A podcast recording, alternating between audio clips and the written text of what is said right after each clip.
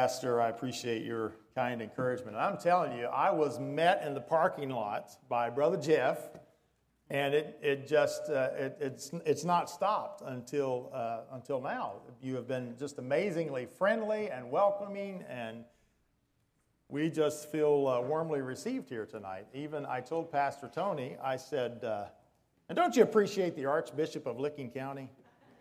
Wow. What a wonderful man. What a wonderful man. I just met him. I've talked to him a few times on the phone. I knew I was going to like him when talking to him.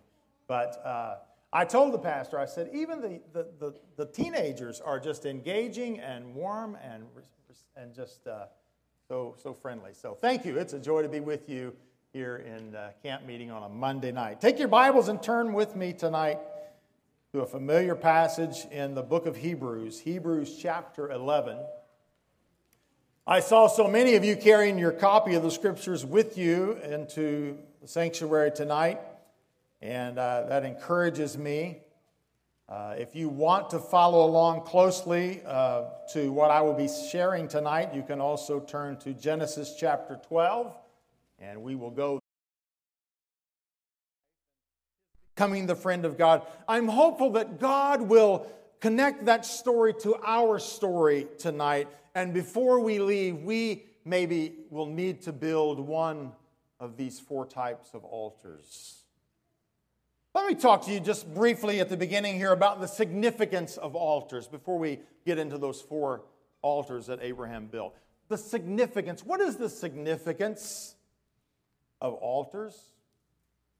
Well, first of all, altars symbolize connecting Altars symbolize connecting or giving or, or, or saying something to God.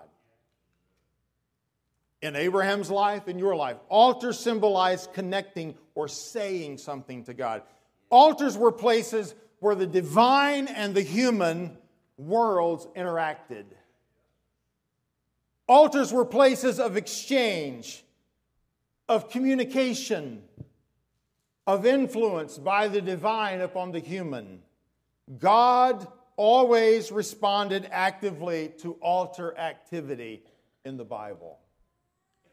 So, the first thing I want you to remember is about these altars we're going to build. Altars symbolize connecting with God or saying something to God. Secondly, altars symbolize consecrating or giving something to God. Building an altar means implementing the necessary steps of making an offering to God. If we build the altar but we never make a sacrifice, the altar really is of no value. So, altars are not only symbolizing connecting or our saying something to God, but it is also symbolizing consecrating or my giving something to God. We'll see that tonight. And then the third thing I would say in introduction about altars is altars symbolize changing or being transformed by God. We, we don't meet God at an altar without being changed. I, I, I know that's why you, you've come to camp meeting summer 2023 is because you want to live in a relationship with God. And I'm suggesting that from Abraham's example, that you and I need to build, symbolically, of course, but we need to build some altars to God in our lives. And that first altar that Abraham built is at Genesis chapter 12, verse 5. It says, Abraham departed to go to the land of Canaan, and they came to the land of Canaan, Genesis 12, verse 5. When he got to Canaan, the Bible says he built an altar and he called on the name of the Lord. He got to Canaan, he built an altar, and he called on the name of the Lord. Canaan in the Bible is synonymous with the land of promise. It's the place that you and I move into by faith. It was true for Abraham here, it was true for his offspring later. The nation of Israel, of course, left Egypt's bondage and moved to Canaan.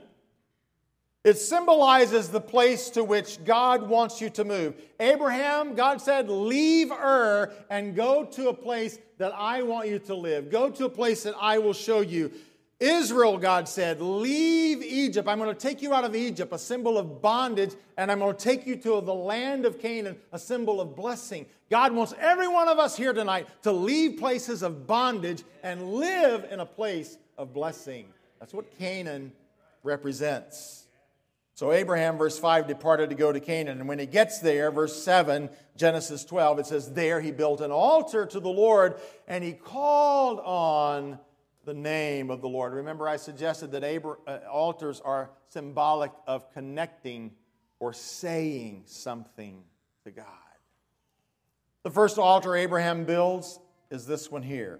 After he concludes his journey from Ur to Canaan, he builds an altar and he calls on the name of the Lord. I would like to call this altar the altar of reaching for God.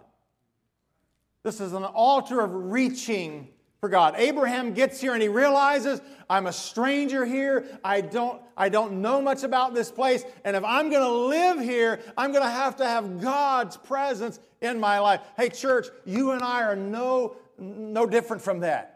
If we're going to live lives of faith in this foreign world to faith, you and I are going to need God in our lives, and we're going to have to build an altar. And the first altar we must build in our lives is an altar of reaching for God.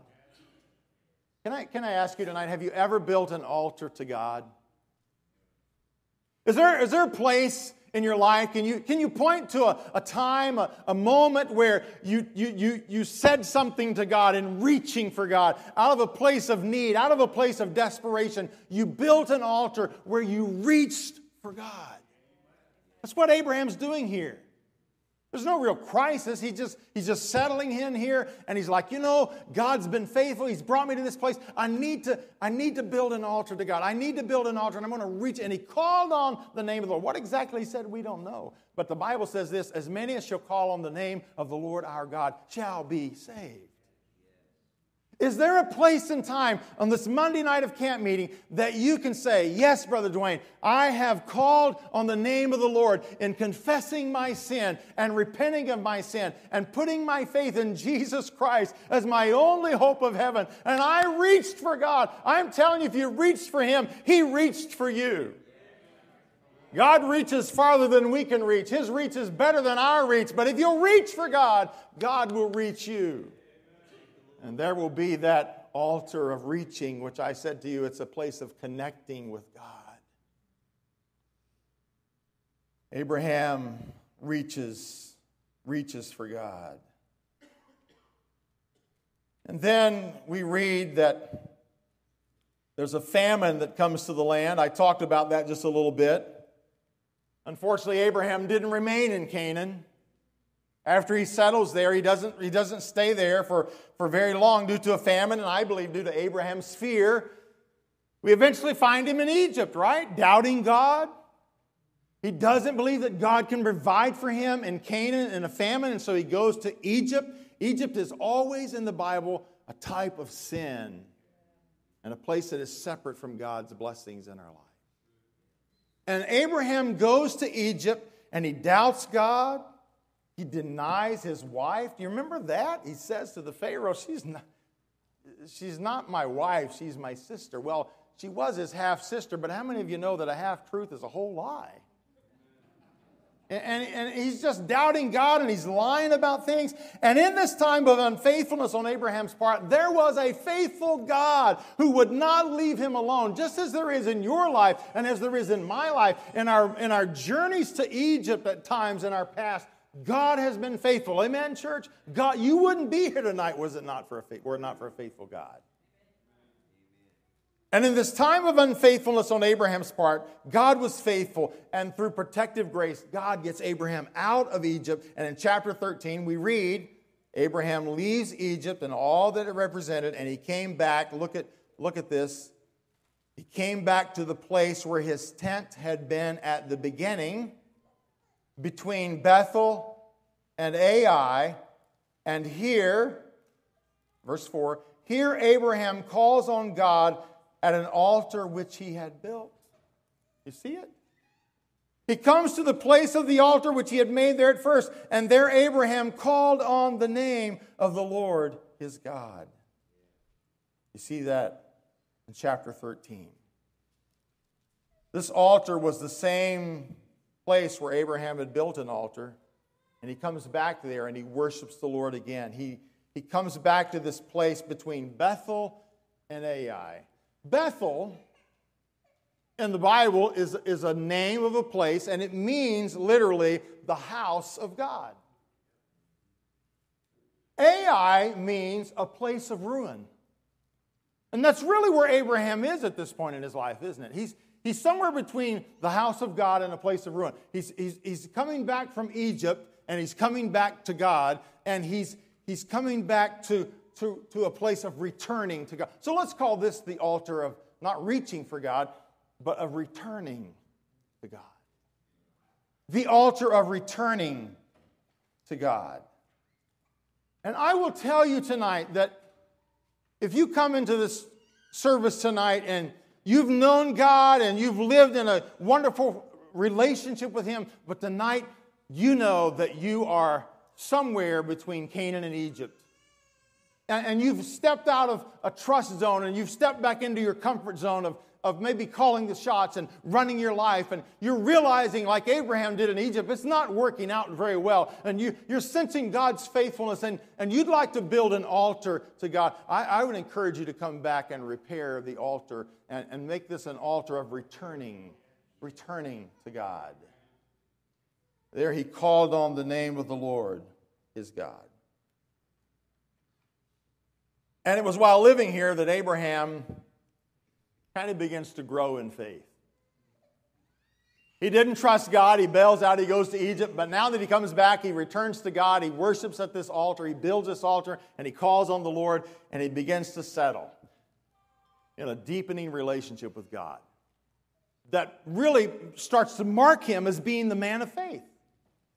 Now, a few details here. When Abraham went down to Egypt, it says that the Pharaoh gave him a lot of cattle and servants. He made him very wealthy. It also uh, says here in this section of Genesis 13 and, and, following that Abraham and Lot are living in Canaan, and, and Abraham says to his nephew Lot, The land cannot, cannot sustain us. You've got too many herds and flocks. I have too many herds and flocks. Our servants are, there's strife among our servants. They're fighting among themselves. We can't live together. We need to separate. Now remember, it's Uncle Abraham and nephew Lot. Who should be the one that gets to make the choice as to who lives where? It's Uncle Abraham, for sure. But here we start to see that this man is growing in faith because he says to his selfish nephew Lot, Lot, you pick where you want to go and live. And if you go to the right, I'll go to the left, and vice versa. Where, you just pick. And the Bible says that Lot lifts up his eyes and he looks toward the well watered plains of Jordan, which were to the east.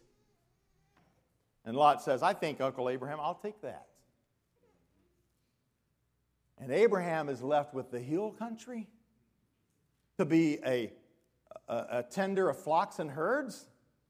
While Abraham goes to the well watered plains, the grassy pasture land of the east. But here's what I read. When Lot walks away, God says to Abraham, Abraham, I want you to look north. I want you to look south. I want you to look east. I want you to look west. Remember, Lot's going east. I want you to look in all directions because as far as you can see, I'm going to give it to you and your descendants forever. You can trust God, church. You can trust God. You don't have to grab for things and manipulate life and reach for things. God, if you if you relate, if you've reached for God and you've returned to God, maybe after some straying away in Egypt, God will take care of you. Jesus said it very clearly, didn't he? Seek first the kingdom of God and his righteousness, and all these other things will be added unto you. Abraham is worshiping God. And in chapter 13, verse 18, it says, that during this time, Abraham moved his tent and he went and dwelt in a place called Hebron. After Lot goes off to Sodom and Gomorrah, Lot, Abraham, I'm sorry, goes to live in a place. You know what Hebron means? Hebron means a place of fellowship. Isn't that beautiful? Abraham is living now at a place of fellowship. And in fact, it says in verse 18, and there he built an altar to the Lord. I want to call this the altar, not of reaching, not of returning, but the altar of relating to God. This is really where Abraham becomes the friend of God. And his faith gets so deep, it matures, it develops. In fact, you remember Lot goes off to Sodom and Gomorrah, and there's a confederation of kings that attacked the cities of Sodom and Gomorrah, and they took some prisoners of war, and Lot was among them, and Abraham learns about it. And Abraham takes 300 of his armed servants against five confederated armies, and he goes, and God gives him the victory. And as he's coming back, the king of Salem and the king of Sodom meet Abraham. And the king of Salem blesses Abraham and the king of Sodom tempts Abraham by saying, Listen, we want to pay you for what you've done for us. You've brought back our wives, our kids, our men. We thank you for bringing back the spoils that they took away from us. Thank you for doing this. We want to repay you. And here's what Abraham says I will not take a shoelace from you. Because I don't want you to be able to say that you have made Abraham rich. You know why he's saying that? Because he trusts in the name of the Lord his God. And that happened at a place of living in fellowship with God. There were things that tested Abraham, there were tough times, but Abraham lived in Hebron, a place of fellowship with God. Oh, church. That doesn't happen in just a week at camp meeting. It happens dads, moms, it happens in the, in the daily grind of life of, of choosing to have an altar of relating with God, of living in a relationship with God. Pastor Tony, I would love to hear this man preach. I got to go watch him on. Are you online, right? I can watch the archive. I got to go watch him preach. I just need to come hear him preach sometime. But as, as wonderful as God helps him to preach, his sermons alone cannot sustain the life of God in you.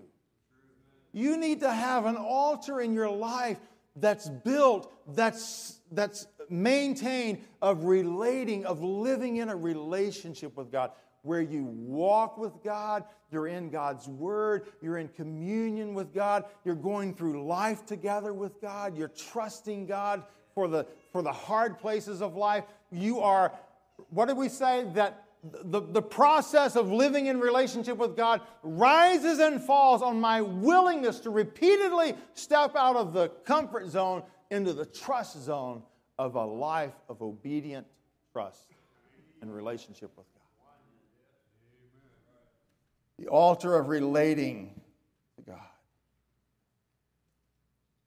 I wonder tonight if there's anyone here who's tired of coming and going from Egypt.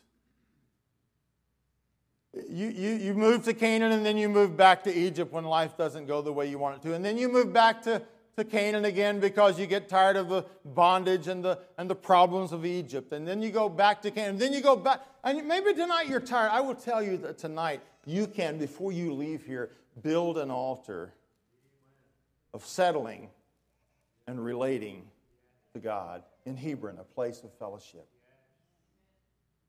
Now we come to the fourth and final altar, and it's in Genesis chapter 15. The Bible says, after these things, verse 1, the word of the Lord came to Abram in a vision, saying, Do not be afraid, Abram, I am your shield, your exceedingly great reward. But Abram said, Lord God, what will you give me, seeing I go childless, and the heir of my house is Eliezer of Damascus? In other words, I don't have a son. Then Abram said, Look, you have given me no offspring. Verse 3 Indeed, one born in my house is my heir. And behold, the word of the Lord came to him, saying, This one shall not be your heir, not Eliezer, but one who will come from your own body shall be your heir. Verse 5 Then God brought Abram outside and he said, Look now toward heaven and count the stars, if you're able to number them. And he said to him, So shall your descendants be. And we read these words And Abraham believed in the Lord. The very phrases that James later uses. Abraham believed in the Lord and he accounted it to him for righteousness. And James would later add, and he was called the friend of God. Chapter 16, verse 1. Now, Sarah, Abram's wife, had borne him no children, and she had an Egyptian maidservant whose name was Hagar. So Sarah said to Abram, See, now the Lord has restrained me from bearing children. Please go into my maid. Perhaps I shall obtain children by her. And Abraham heeded the voice of Sarah. Then Sarah, Abram's wife, took Hagar for her maid, the Egyptian, and gave her to her husband and to, to be his wife after Abram had dwelt 10 years in the land of Canaan, 25 years after the land of promise you read in Genesis 21, verse 1, Abraham finally gets the son Isaac. Not Ishmael, not the, not the son born to him in Genesis chapter 16, but 25 years later, he gets. Anybody here waiting on God for five years? 10 years? 25 years? Some of you may be praying for an unsaved spouse. Don't give up. God hears the prayers you pray. As you call on His name at that altar of relating, God hears those prayers.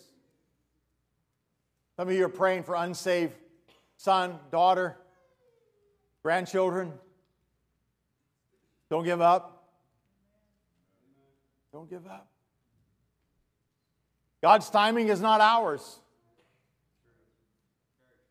Someone said he's too wise to be mistaken, he's too good to be unkind.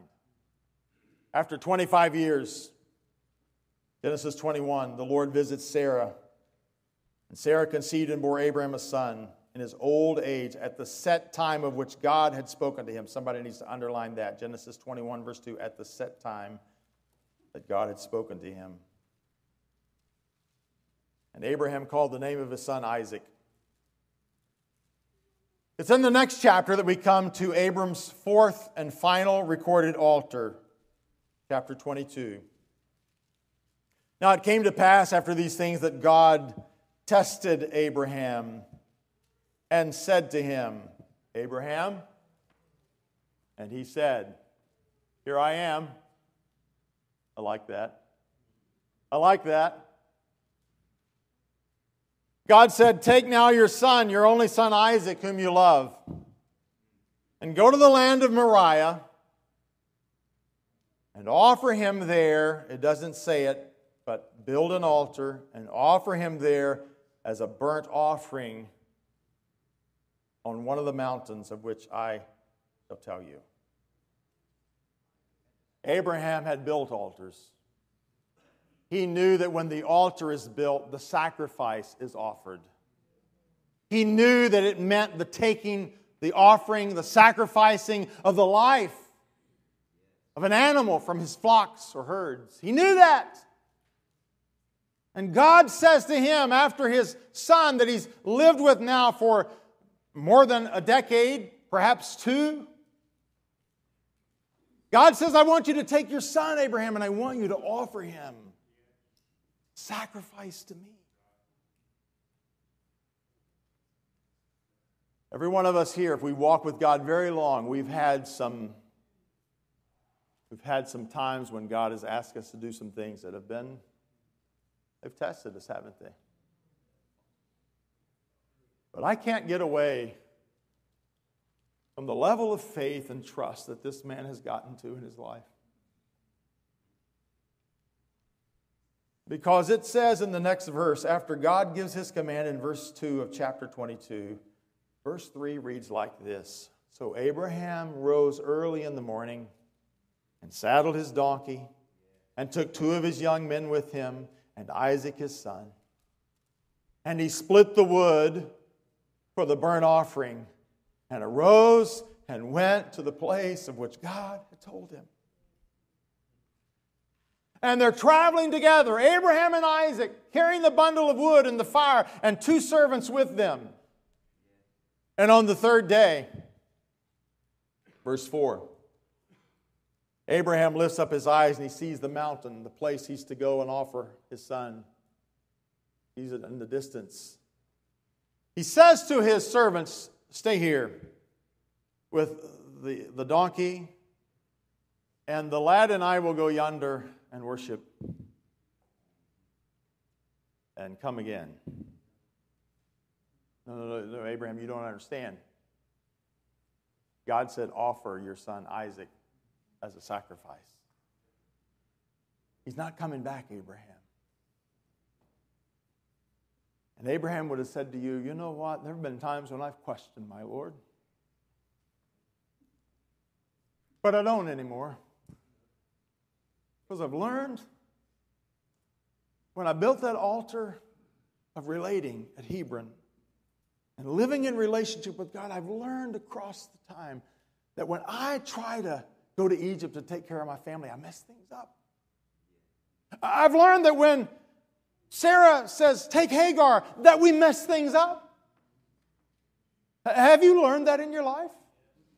That, that when you try to take things into your own hands and you help God with His instructions, that, that we mess things up.